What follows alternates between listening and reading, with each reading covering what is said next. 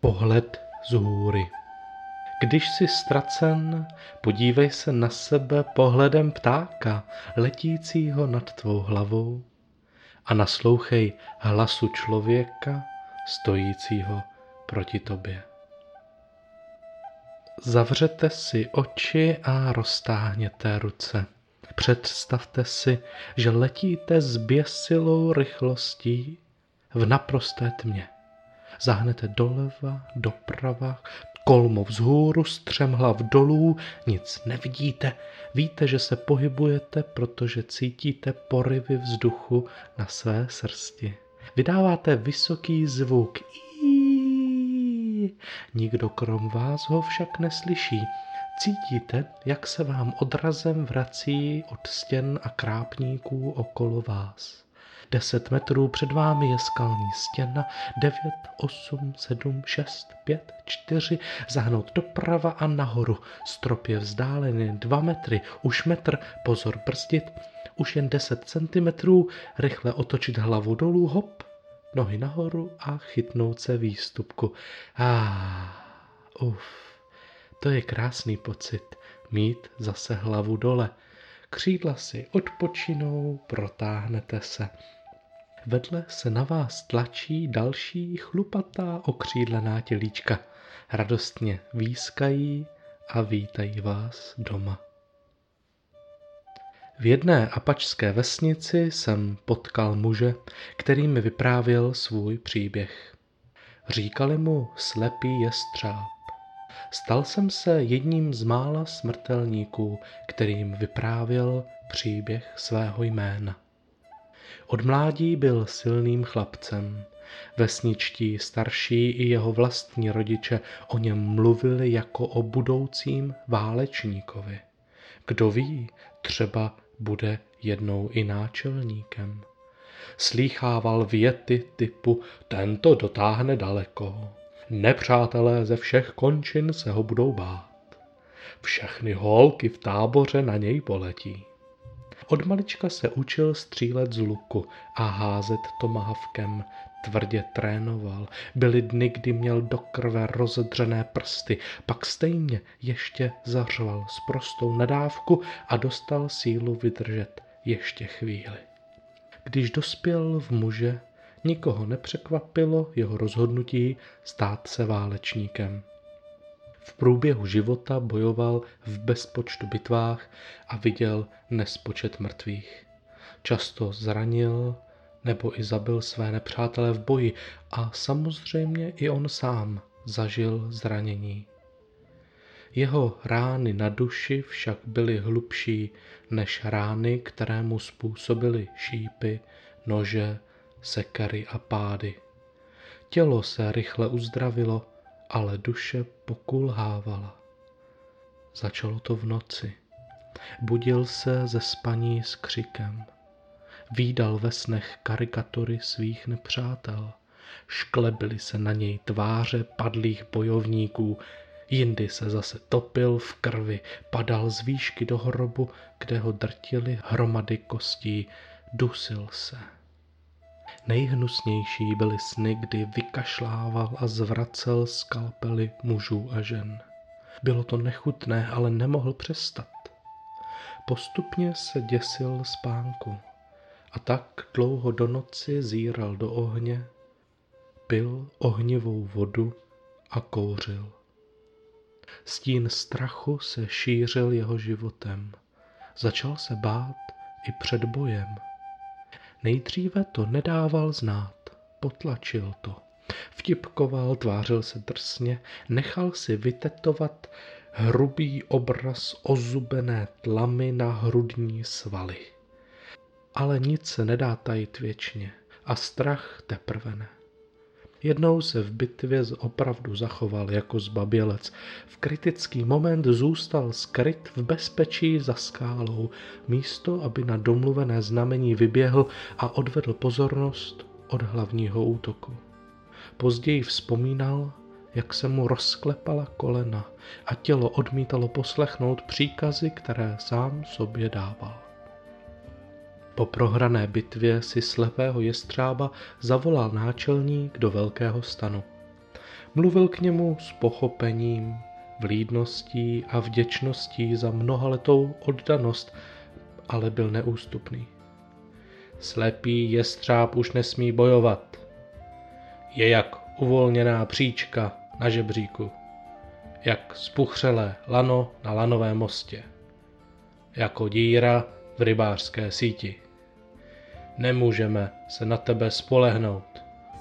Nechci spadnout ze žebříku, zřítit se z lanového mostu a nechci, aby mi uplavaly všechny ryby ze sítě. Svěříme slepému jestřábovi jinou práci. Bude hlídat sklady. Sklady byly umístěny v jeskyních vysoko nad vesnicí. Byla to místa, kam se indiáni ukrývali, když přišla válka. V chladu tam skladovali zásoby na zimu a v nejzaší části jeskyního labirintu se nacházela za bytelnými dubovými dveřmi jeskyně, sloužící jako věznice a mučírna. Byl to rozlehlý dom velikosti katedrály. Otvorem nahoře dolů pronikalo matné zelené lesní světlo, připomínající vězňům nedosažitelnou svobodu. Slepý jestřáb přestal být válečníkem a stal se hlídačem. Byl odsunut. Žádná sláva ho už nečeká. Jakou slávu by si mohl vydobít hlídáním starých bizoních kůží, pytlů s kukuřicí a svázaných, bezmocí otupených trestanců. Slepý jestřáb sedával celé dny před vchodem do jeskyně a pozoroval stezku. Do vesnice chodil nerad. Styděl se. Styděl se před svou ženou a svými syny Styděl se před svými spolubojovníky i před každým malým dítětem ve vesnici. Věty, které o něm kdysi pronášely, mu teď připadaly jako krutý výsměch. Ten to dotáhne daleko, ha, ha, ha. Možná tak daleko od všech lidí. Čas ubíhal. Zvrásnila se mu tvář, zbělely vlasy, celý se nahrbil, ale stud se ho držel. V noci sedával u malého strážného ohně a sledoval netopíry vylétávající na lov a vracející se domů do jeskyně. Jak rád by se i on sám vrátil domů. Jednoho dne se po cestě vzhůru ubírala skupina jezdců. Na velkém grošákovi vpředu jel nový náčelník, synovec slepého jestřába. Tvrdý muž, který neměl daleko pro ránu, byl jízlivý a krutý. Za ním postupovali další bojovníci. Malý průvod uzavírali dva koně se spoutanými zajatci. Hlavu jim zakrývala kožená maska, aby neviděli cestu do svého vězení. Strážný pozbíral zbytky své dávné hrdosti, napřímil se, co mu jen staré klouby dovolili, opřel se o kopí, vypnul hruď, aby odhalil zbytky děsivého tetování a s kamenou tváří vyhlížel příchozí.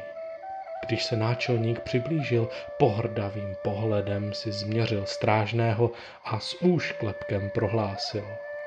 Zdravím tě, spochřelé lano.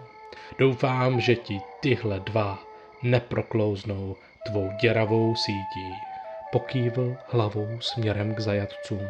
Dá povel sesedat a spolu se strážemi a vězni vstoupí do jeskyně. Venku zůstane jen slepý jestřáb a jeden z mladých vojáků. Když dosní hlasy indiánů v jeskyni, nakloní se voják ke strážnému se slovy. Otče, rád tě vidím. Já tebe také, synu. Dostane se mu odpovědi. Kdo jsou ti dva noví zajatci?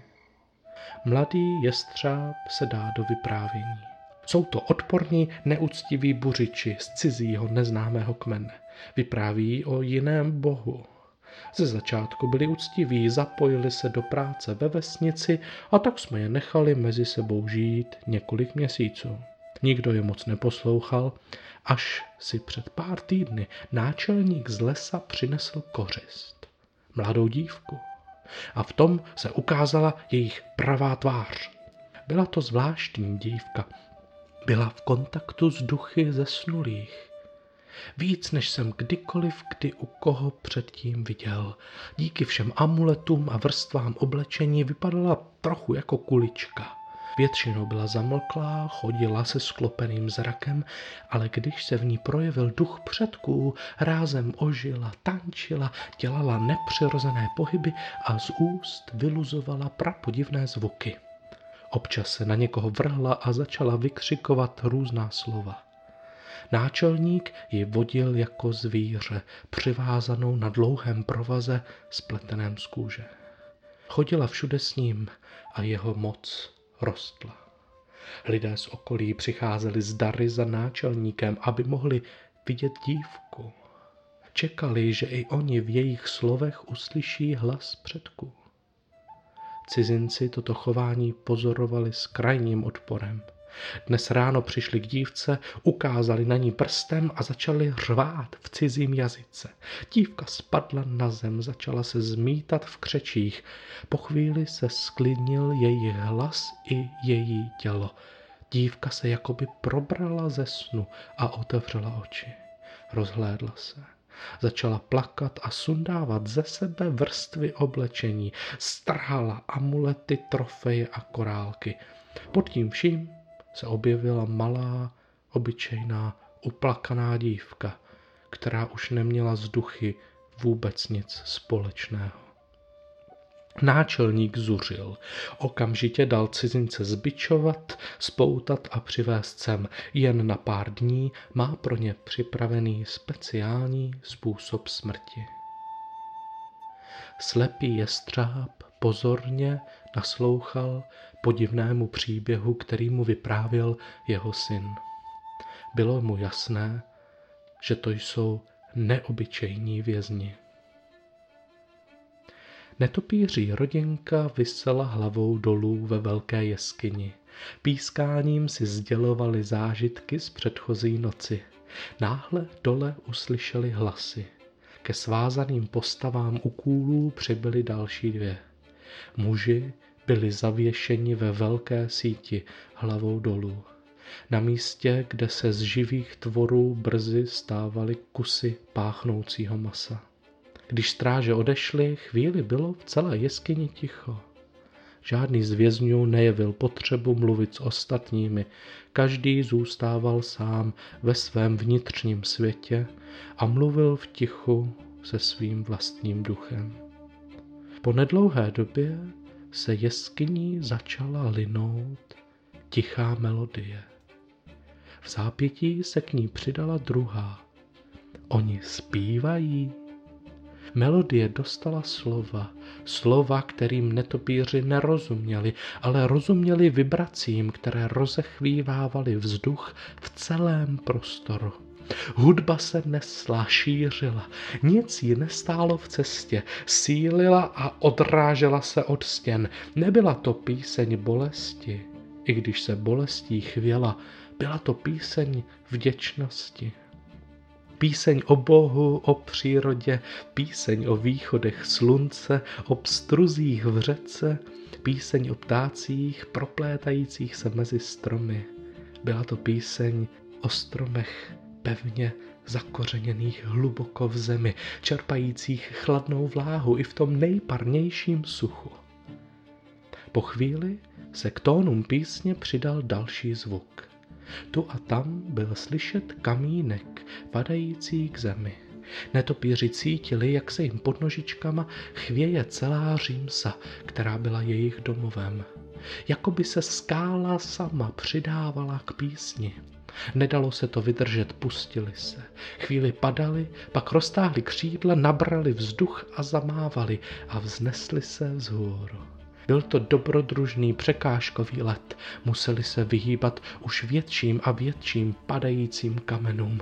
Po několika kaskadérských kousích v temnotě jeden po druhém vylétli otvorem ve stropě jeskyně. Vyvázli jen o vlásek, ale jsou tu všichni. Ještě, že je noc a dá se létat i venku. Jeskyně se dál chvěla, zvuk byl stále silnější, kameny padaly úplně všude, zem se třásla, skála pukala, kůly držící vězně se vyvrátily a dveře mezi jeskyněmi se kroutily, vydávaly skřípavý zvuk a nakonec pukly. Slepého jestřába v noci vzbudilo zemětřesení. Hora se chvěla. Východem z jeskyně se ven valí hromování jako slova z úst rozhněvaného muže. Vězni! Napadlo jestřába. Vězni! Utečou nebo umřou? U všech skunků smradlavých, proč zrovna já? Slepý jestřáb popadne velký nůž, pochodeň a vběhne do jeskyně. Je tak rychlý, že předběhne i svůj roky pěstovaný strach. Kdyby měl čas nad tím přemýšlet, možná by mu došlo, že se bojí víc selhání než fyzické bolesti a smrti. Všude vidí popadané kameny, urvané krápníky, poničené zásoby. Nic z toho ho ale nezajímá, co vězni, kde jsou. Přeleze přes vyvrácené dveře dovnitř do velkého domu. Je prázdný. Vězni nikde. Na zemi se válí přeřezané provazy a vyvrácené kůly. Slepý jestřáb položí pochodeň na zem a klekne si doprostřed zmatku a chaosu okolo. V tu chvíli utichne hluk kamenů. Proč zrovna já? Co jsem to jen provedl? Mají pravdu, jsem jako děravá rybářská síť, která je k ničemu. Jsem uvolněná příčka na žebříku, spuchřelý provaz lanového mostu. Vytáhne dlouhý nůž, pozorně se na něj zahledí. Představuje si, jak jeho ostří zajíždí svalem do hrudi, otře se o žebro a pronikne srdcem. Vystříkne krev. Bude to bolet, to ano, ale třeba jen chvilku. Po chvíli bolest vystřídá neskutečná úleva. Hlavně už nikomu nebude překážet, nikomu už neublíží, bude to tak lepší. Stejně na něj není spolech. Je rozhodnutý, roztrhne halenu a odhalí vrázčitou ranami posetou hruď přiloží ostří nože k místům, kde se kůže zvedá a klesá v pravidelném rytmu srdečního tepu. Nadechne se, vydechne.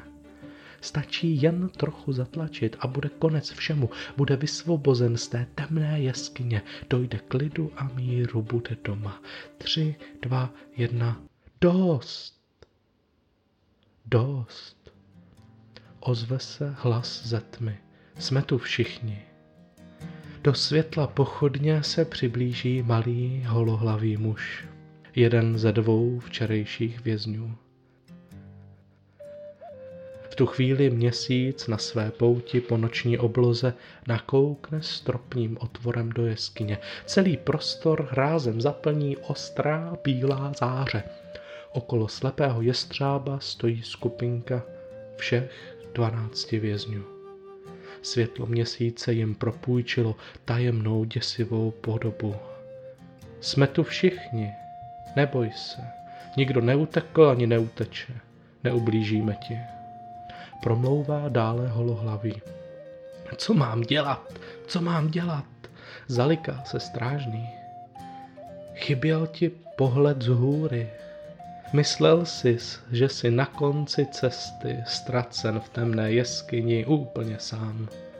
Nejsi jediný, já také strávil tři dny, aniž by mýma očima do nitra proniklo světlo. Nabízíme ti nový život. Uvidíš. Poslechni si o Bohu, který přišel dát světlo všem, i těm, kteří si myslí, že došli na konec cesty. Slepý jestřáb prohlédl, byl naplněn vděčností. Otevřel se mu nový život, takovou milost si ani nezaslouží. Vzal vězně a dovedl je před jeskyni, tam jim umyl rány, ošetřil je a podělil se s nimi o zásoby. Teprve venku u ohně mu došlo, jakým zázrakem vyvázli z jeskyně všichni živí a zdraví. Potom vzal dva nové vězně a vydal se s nimi domů ke své rodině. Musí si od nich nechat vyprávět jejich příběh. Hora se už několik dní nepohnula a netopíří rodinka se mohla vrátit zpět. Jejich oblíbená římsa, kterou považovali za svůj domov, byla pryč. Zřítila se na dno jeskyně a pohřbila vše, co v ní připomínalo vězení. Netopíři popotáhli nosánkem, chvíli zmateně poletovali okolo a pak se přestěhovali o pár metrů vedle do nového domova. Když jsi ztracen, podívej se na sebe pohledem ptáka, letícího nad tvou hlavou a naslouchej hlasu člověka, stojícího proti tobě.